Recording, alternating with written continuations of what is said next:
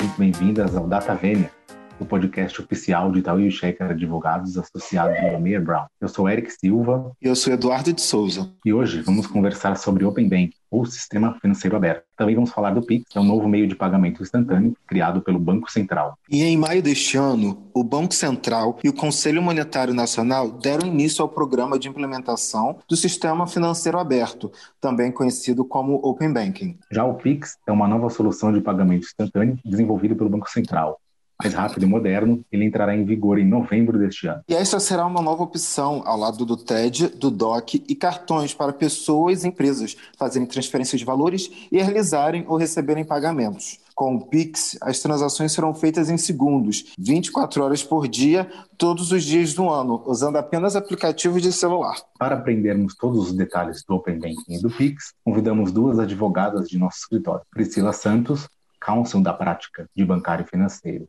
Olá, Priscila, tudo bem? Olá, Eduardo e Eric, tudo bem com vocês? Obrigada por nos receber aqui hoje. Recebemos também Ingrid Pistilli, associada da mesma prática. Oi, Ingrid, tudo bem com você?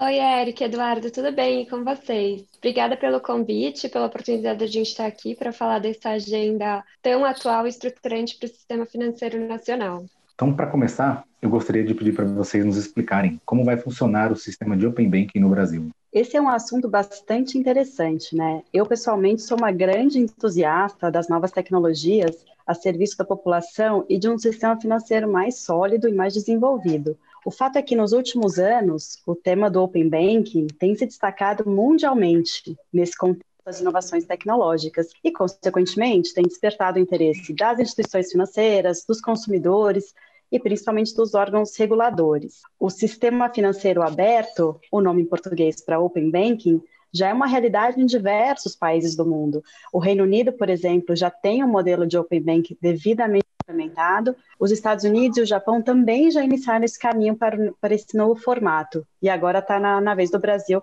de dar os primeiros passos. Mas a grande pergunta acho que ainda não foi respondida, né? O que é o Open Banking? Então, a gente pode dizer que, de forma geral, o Open Banking significa um sistema de compartilhamento padronizado de dados, produtos e serviços bancários que são oferecidos pelos bancos, pelas instituições de pagamento ou instituições assemelhadas através da abertura e da integração de sistemas. Parece muito complicado, mas na prática, o Open Banking vai funcionar como uma espécie de plataforma que permite a integração das chamadas APIs, que são as interfaces de programação de aplicativos. E aí os consumidores, se assim desejarem, vão ter acesso a todas as suas informações financeiras de forma padronizada em uma única plataforma.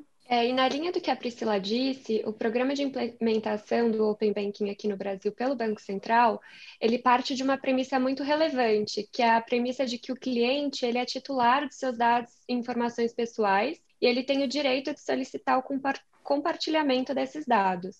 É, eu entendo que a demanda da sociedade por um maior empoderamento das suas informações foi um fator bastante importante para a implementação desse sistema aqui no Brasil.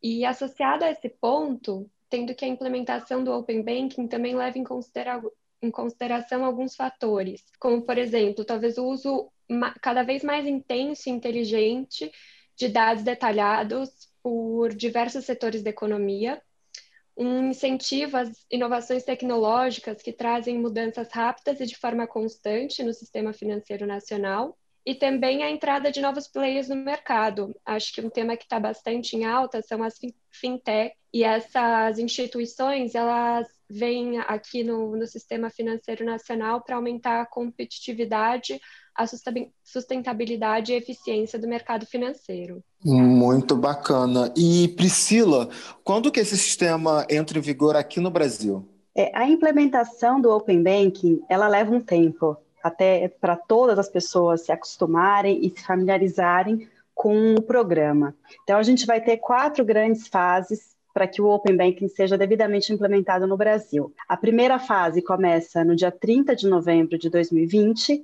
e a última fase é praticamente no final de 2021, no dia 25 de outubro. O que são essas fases? Né? Então, na primeira fase, a gente tem um, o compartilhamento dos dados das instituições participantes. Então, aqui a gente vai ter um compartilhamento dos serviços bancários mais relevantes no mercado, como, por exemplo, as contas correntes e as operações de crédito. Nesse momento, nós não temos compartilhamento de informações dos consumidores, mas o compartilhamento dos dados das instituições participantes. Na segunda fase, a gente tem o compartilhamento das informações de cadastro e das transações dos clientes, mas basicamente relacionados àqueles produtos da fase 1, que são uh, contas de depósito à vista, chamadas contas correntes, e as operações de crédito.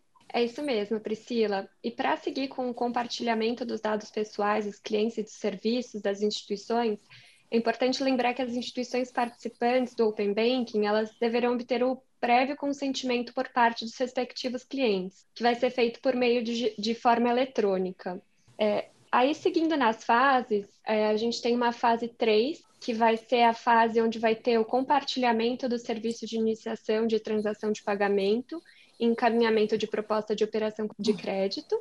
E a fase final, que é a fase 4, que está prevista para acontecer até o dia 25 de outubro, como a Priscila falou, do ano que vem, a gente vai ter a expansão do escopo de dados para abranger outros produtos, serviços e transações de clientes, como, por exemplo, operações de câmbio, investimentos, seguros e, e outros serviços. É, a, a expectativa é que no final dessa fase 4, o Open Bank represente uma completa abertura e compartilhamento de modo padronizado dos dados e serviços entre as instituições financeiras, instituições de pagamento e outras instituições assemelhadas. É, acho que esse sistema definitivamente vai representar um grande marco no sistema financeiro brasileiro e talvez a maior revolução que o mercado bancário já presenciou nas últimas décadas. Vai ser bem interessante. E como esta iniciativa vai beneficiar o consumidor?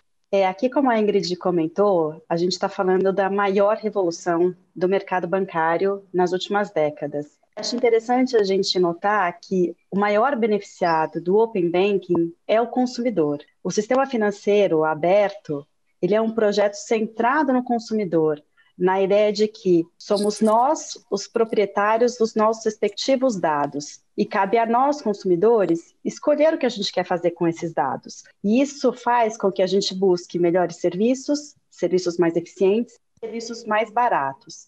No fundo, a intenção do Open Banking é estimular a competição. Quando a gente tem maior competição no sistema financeiro nacional, a gente tem a redução dos custos para o consumidor e um aumento da eficiência dos prestadores de serviço. Então, assim, só para a gente dar algum exemplo. Se você tem as suas informações compartilhadas e uma instituição concorrente consegue ter acesso ao fato de que você entrou, por exemplo, no cheque especial, essa instituição ela pode fornecer para você uh, condições mais favoráveis, mais baratas e mais eficientes. Então, quando a gente tem um compartilhamento de dados e de transações e de informações de forma padronizada, e obviamente, desde que o consumidor ele consinta com o compartilhamento dos seus dados pessoais, a gente consegue acesso a produtos mais eficientes e mais baratos. Além de, claro, promover a inclusão da sociedade como um todo no sistema financeiro brasileiro. É isso mesmo, Pri. Acho que o maior benefício do sistema aberto vai ser a redução da assimetria da informação. Então, a gente vai ter a possibilidade da, das instituições ofere oferecerem melhores políticas de crédito para os consumidores. E acho que um ponto legal que eu, eu particularmente me interessei bastante é que com a centralização dessas informações, você vai conseguir visualizar em um único aplicativo todas as suas informações bancárias. Então, você vai conseguir, por meio de um aplicativo único, exclusivo, sem ter que acessar diretamente o site do seu banco ou o aplicativo do seu banco, fazer transferência de recurso, realizar qualquer pagamento. Achei bem interessante. É, além disso, acho que a gente não pode deixar de lembrar que o Open Banking também vai permitir a criação de novos modelos de negócio.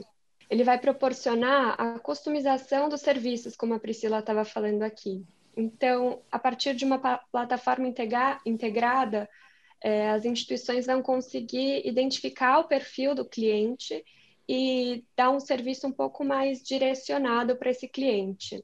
É, acho que novos exemplos é, que a gente pode dar de negócio pode incluir, por exemplo, compradores de produtos e serviços financeiros, serviços de aconselhamento financeiro, gestão financeira, é, iniciação de transação de pagamento em ambiente mais familiar e mais conveniente para cada um dos consumidores. Legal. E, e agora, trazendo a discussão para o Pix, essa nova solução de pagamento instantâneo, vocês podem nos explicar um pouco mais o que ele representa e como ele irá funcionar? Claro, claro.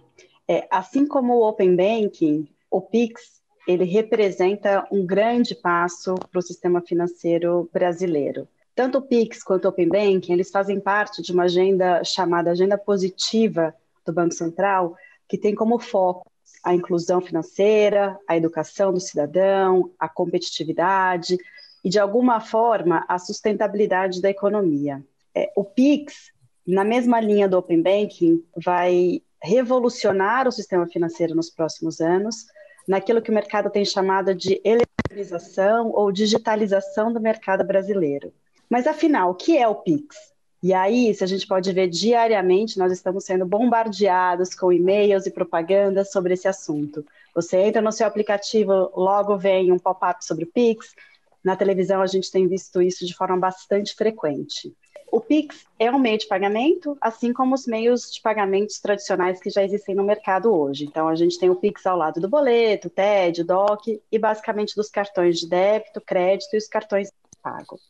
A grande diferença é que o Pix é um meio de pagamento instantâneo, o que significa dizer que os recursos ficam disponibilizados em tempo real. Então, eles saem da ponta do usuário pagador para o usuário recebedor em poucos segundos, e isso vai funcionar durante todos os dias do ano, independentemente se for feriado ou não, final de semana ou não. E aí o Pix ajuda também é, a excluir os intermediários nessas pontas de recebimento e de pagamento. O Pix já é uma realidade no Brasil. A gente vem desde o dia 5 de outubro com o processo de registro das chaves, que a Ingrid vai falar um pouco mais para frente. No dia 3 de novembro, a gente começa a operação restrita do Pix, que é basicamente um ensaio para ver quais são os, os problemas, como é que o mercado vai funcionar. E no dia 16 de novembro desse ano, o Pix vai estar disponível para toda a população. É isso mesmo, Pri. Acho que, que esse tema é bastante interessante. É, um pouquinho sobre a operacionalização, né? Como vai funcionar o Pix.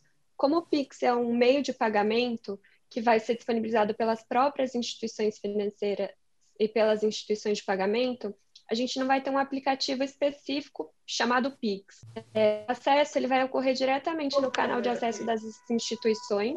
Então, por exemplo, no próprio Internet Banking, agência, nos caixas eletrônicos ou nos próprios aplicativos que a gente já vem, se, vai, vem sendo bombardeado, né? Então, para você fazer o seu Pix, é, você precisa ter uma conta corrente, uma conta poupança ou uma conta de pagamento em uma instituição participante, e aí você consegue realizar, seguir com, com o seu Pix. Na prática, para você realizar o pagamento via Pix, você pode fazer isso principalmente de três formas. A primeira, que eu acho que é a que está chamando um pouco mais de atenção agora, é por meio de uma chave Pix ou chave de endereçamento, que pode ser o celular, CNPJ, CPF, um e-mail, ou até uma chave aleatória que vai ser disponibilizada pela própria instituição participante. Essa chave ela serve para identificar a sua conta e ela é, tem essa, esse API um pouco mais simples para tornar o Pix é, uma ferramenta mais intuitiva e mais simplificada. Então, nesse momento, nessa fase que a gente está vivendo agora, as pessoas estão sendo convidadas a cadastrar essa chave, é, seja em aplicativos ou seja na própria instituição, Internet Bank. E talvez esse seja um ponto mais estratégico do Pix, porque além da, da rapidez na transferência, como a Priscila colocou aqui, é, o que o Pix quer trazer também é a simplificação das informações. Então, ao invés de você ficar digitando agência, número de conta, nome completo da pessoa que você vai transferir, você simplesmente vai digitar, por exemplo, o CPF ou número de telefone, e aí você vai conseguir seguir com, com esse meio de pagamento. É, especificamente sobre a utilização da chave, um ponto que é, que é importante a gente trazer aqui é que essa chave ela vai vincular uma conta específica. Então, hoje, por exemplo, se você tem uma conta no Banco Santander e você quiser criar uma chave vinculada ao seu CPF, você, em outra instituição, se você tiver uma conta, por exemplo, no Itaú, você vai ter que utilizar outra chave, como, por exemplo, o seu telefone. Então, aqui você não vai poder usar uma mesma chave para mais de uma conta, porque até por, pelo sentido dela, né? Ela vai realmente vincular a, a informações específicas da conta bancária. Além da chave, outra forma que a gente pode realizar o pagamento via Pix é pelo QR Code, que eu acho até que é um, um, um chamariz aqui também para o Pix, porque já traz essa tendência um pouco mais tecnológica, né? E a gente tem dois tipos de QR Code, que é um QR Code estático, que ele pode ser utilizado em diversas transações, e aí ele vai permitir que o usuário recebedor defina um valor fixo para o produto ou insira diretamente o valor pago, enquanto o QR Code dinâmico ele vai ser exclusivo para cada transação. Então, ele é um pouco mais é, volátil. É, além disso, acho que a gente tem também um outro, um outro meio de realizar o PIX, que é nessa tendência tecnológica, que são a troca de informações por aproximação, são chamados Near Field Communication, e também a gente, é, embora não seja o padrão esperado pelo Pix, pela pouca praticidade, alternativamente a gente pode usar também é, a forma de digitar manualmente as informações de dados e do, do, do, da conta do usuário recebedor. Então, você pode seguir na, na, mesma forma que você faz um TED ou um DOC, você também vai conseguir fazer um Pix é, nesse formato. E, e, do ponto de vista do usuário, quais seriam os benefícios que esse sistema pode trazer? Do ponto de vista do usuário pagador, o Pix é um meio de pagamento mais rápido, mais prático, mais seguro e muito mais barato. Para pessoas físicas, o Pix não vai ter um custo. É claro que existem algumas exceções, mas entre um Pix é, feito por pessoas físicas, a gente não tem nenhum custo adicional. Para aquele que recebe os recursos, o Pix também representa um custo menor. À medida em que os recursos ficam disponibilizados imediatamente na conta daquela pessoa que recebe os recursos, isso faz com que essa pessoa que recebe o dinheiro imediatamente, ela tenha menos necessidade de crédito. Porque o que acontece muito uh, recentemente é que os, os, os, vendedores de mercadorias ou as pessoas que prestam serviços e recebem recursos nas suas contas, até porque muitas vezes os recursos não caem diretamente na conta, demora alguns dias, ou dependendo da estrutura de pagamentos que esse comprador e vendedor possuem, demora bastante para cair na conta, os vendedores eles acabam tendo a necessidade de recorrer a crédito no mercado.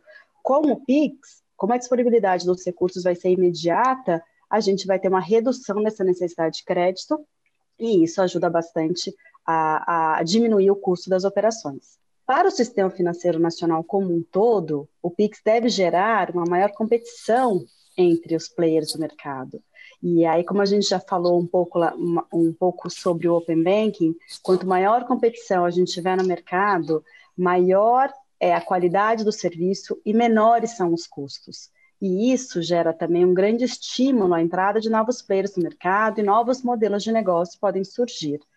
E aí, no final, como a gente começou dizendo, o Pix realmente ajuda na bancarização da população, dando acesso a uma população que a gente chama de desbancarizada ao sistema financeiro nacional. Isso mesmo, Pri, é o que a gente espera. Mas acho que um, um ponto importante da gente falar aqui é que, embora essa digitalização do mercado ela seja bastante positiva, o real impacto ainda vai demorar um pouco para ser visto, né? Hoje existem diversas barreiras que impedem o rápido avanço do Pix. Eu vou citar alguns exemplos que eu acho que são os mais relevantes. Acho que é o, o primeiro é o que a Priscila falou, que é a questão da desbancarização da população. Uma recente pesquisa mostra que hoje é uma estimativa de que um a cada três brasileiros adultos não tenham contas bancárias. Então, aqui, como o Pix ele depende, é, ele é feito por meio de instituições e depende que, que o pagador e o recebedor tenham conta em instituição financeira ou instituição de pagamento, é, esse ponto vai ser uma barreira, talvez, aí para o rápido avanço. Acho que, além disso, hoje existe um, um grande número de pessoas, aproximadamente 40% da população, é, representando trabalhadores informais no Brasil. É, esse ponto é principalmente importante porque isso leva com que as pessoas, é, é, é uma tendência, obviamente, não é, não é um fato cravado, mas é uma tendência que as pessoas utilizem o dinheiro como principal forma de pagamento. E a ideia é que a gente saia um pouco dessa troca de moedas é, física, né, e, e vá para o sistema, migre para o sistema eletrônico. Então, esse fator talvez também atrase um pouco a, a disseminação do, do PIX. Além disso, outros pontos que a Priscila mencionou, a gente também falou aqui no começo, quando a gente falou de Open Banking, é uma questão da falta de educação digital das pessoas, no sentido mais das pessoas não estarem habituadas, ou até mesmo ainda nem confiarem na, na utilização de meios de pagamento digital, principalmente quando a gente fala de realização de transação bancária, né? Acho que até com a pandemia é, as pessoas começaram a utilizar um pouco mais a internet para fazer compras, mas eu acho que ainda fazer é, transferência ou qualquer questão com o banco a gente já fica um pouco mais receoso, né? Um outro ponto que, que a gente acaba não pensando muito, que acaba impactando bastante no avanço do Pix, é o limitado acesso à internet. Obviamente, hoje em dia, o uso de smartphone é bastante disseminado, mas uma pesquisa publicada recentemente, em abril desse ano, mostrou que um a cada quatro brasileiros não tem acesso à internet, que é um número bastante grande para os tempos atuais. Então, a princípio, o Pix ele vai funcionar só de modo online, mas o Banco Central é, já demonstrou que pretende disponibilizar esse serviço de uma forma offline até 2021, até para ajudar também a, avançar bastante com a utilização desse, desse novo meio de pagamento. Acho que além de todas essas barreiras, acho que um ponto importante é até relacionado um pouco à, à educação financeira, é que a gente vê que no Brasil existe uma cultura bastante grande ainda voltada para a utilização das maquininhas, dos cartões, e, tanto de crédito quanto de débito. Então, além da utilização do dinheiro, como eu falei um pouquinho antes, é, também existe essa cultura de utilização de cartão. Eu mesma sou, sou super adepta ao cartão de crédito, acho super prático.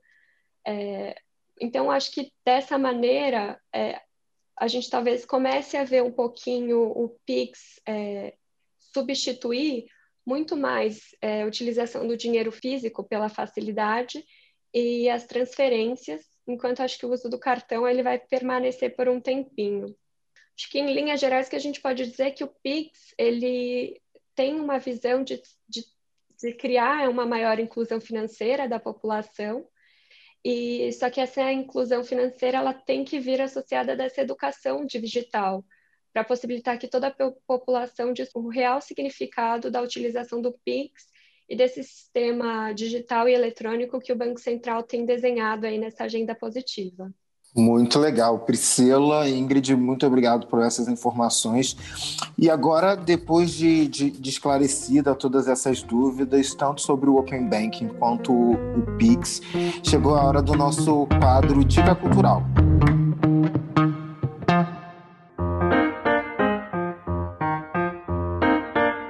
É, neste quadro, pedimos para os nossos convidados indicarem um livro, filme ou um seriado que estejam acompanhando ligados ao mundo jurídico ou não. Priscila, qual a sua dica? É, acho que na linha dos podcasts aqui, a minha dica de hoje vai para o documentário americano chamado Down to Earth, que está disponível na Netflix, saiu esse ano, aí no meio da pandemia. E esse documentário conta com a participação de Darren Yolien, é um autor de um best-seller americano chamado Super Life e um conhecido apresentador de podcast sobre sustentabilidade, vida saudável. É bastante interessante esse best-seller, junto com o astro-americano Zac Efron, que é bem conhecido é, de todos aqui. A ideia do documentário é mostrar as viagens que são feitas por esses dois apresentadores ao redor do mundo e mostra basicamente como as cidades e os seus habitantes tratam a natureza e os recursos naturais. Acho que é uma ótima série para a gente repensar um pouco esse ritmo acelerado que a gente vive, para desligar um pouco das tecnologias, das grandes inovações que acabam uh, atribulando o nosso dia a dia. Isso, é claro, se você tiver uma ótima companhia e um bom vinho, essa é a minha dica de hoje. Priscila, muito obrigado pela sua dica. E Ingrid, qual seria a sua dica? Pri, eu adorei sua dica, já está até na minha lista como próxima série aí para assistir. Gostei bastante do, do tema. É, a minha dica eu vou até aproveitar para dar duas aqui, aproveitar uma mais intelectual e relacionada ao tema desse episódio, e uma um pouco mais descontraída, mais leve. Aproveitando o tema que a gente abordou nesse episódio, para quem se interessa pelo assunto, Open Banking, sistema financeiro, essa modernização que vem acontecendo, o, eu queria recomendar o podcast Panorama Econômico. É um podcast semanal, ele é bastante interessante. Ele é, foi criado pelo Instituto Propag, e ele traz análises sobre inovação, tecnologia, regulação, concorrência e as tendências do mercado de pagamento. Então, para quem quiser ficar por dentro dos temas do mercado financeiro, vale bastante a pena escutar. E a minha dica um pouco mais descontraída, é, já que a gente está na pandemia e não consegue viajar por aí, é a nova série do Netflix, que é bem curtinha, leve, que é Emily in Paris, é Emily em Paris. E aí eu acho que a minha dica é mais para você aproveitar as paisagens maravilhosas de, país, de Paris e desfrutar, como a Priscila também recomendou, com uma boa companhia, um vinho rosé e francês, talvez, uma combinação perfeita. Muito bem, ótimas dicas. Uh, agora a gente vai para o quadro Começando Direito.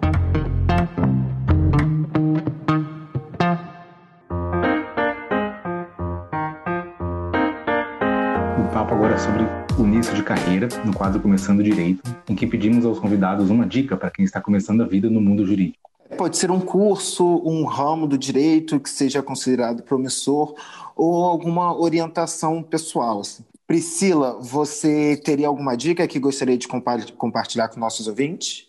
Claro. Acho que a minha dica vai basicamente para um ramo do direito que, que está sendo considerado bastante promissor, que é o direito bancário. Né? A gente está vivenciando essa revolução no mercado bancário brasileiro, impulsionado pelas novas tecnologias, acessíveis aos consumidores finais e muito em linha com o que tem acontecido é, ao redor do mundo. A gente tem visto o tema do Open Banking aí sendo bastante discutido mundialmente, especialmente aqui no Brasil, e aí a gente espera que num espaço até curto de tempo a gente vai ter um sistema bancário completamente diferente do que a gente tinha há 10, 15 anos atrás. E com toda essa revolução, com, toda essas, com todas essas novidades, é, tenho certeza que a gente vai ter novos negócios, novos players no mercado, novas oportunidades e novas possibilidades. O direito bancário, como a gente conhece, ele também vai ter que se reinventar, vai ter que se adaptar aos tempos modernos, e espero que seja uma área que fique bastante movimentada nos próximos anos. Muito bem. Ingrid, qual a sua dica? Eu vou aproveitar o gancho com o tema desse episódio também, é, e até considerando a evolução de sistemas digitais, compartilhamento de informações, acho que um tema que está em alta e também tem um pouco a ver com o PIX e Open Banking é a nova Lei Geral de Proteção de Dados. Ela, até o nosso time de propriedade intelectual e proteção de dados aqui do escritório, abordou esse tema em um episódio anterior, eu ouvi recentemente, achei bastante interessante. E acho que, junto com o direito bancário e outros ramos do direito que vem passando por esse processo de modernização, é, considerando novas tecnologias que vêm sendo implementadas, eu tenho certeza que o estudo dessa lei vai ser bastante promissor e vai e quem tem interesse, obviamente, vai vai adorar. Acho que para começar direito, essa é a minha dica. Pela participação. E com essas dicas, encerramos mais uma edição do Data Vênia, o podcast oficial de Itaú e Checker Advogados associado a Mayer Brown. Lembrando que você pode nos acompanhar também nas redes sociais. No Instagram, estamos como Taú e Checker, tudo junto, e no LinkedIn como Taú e Checker Advogados. Obrigado a todos e até a próxima edição.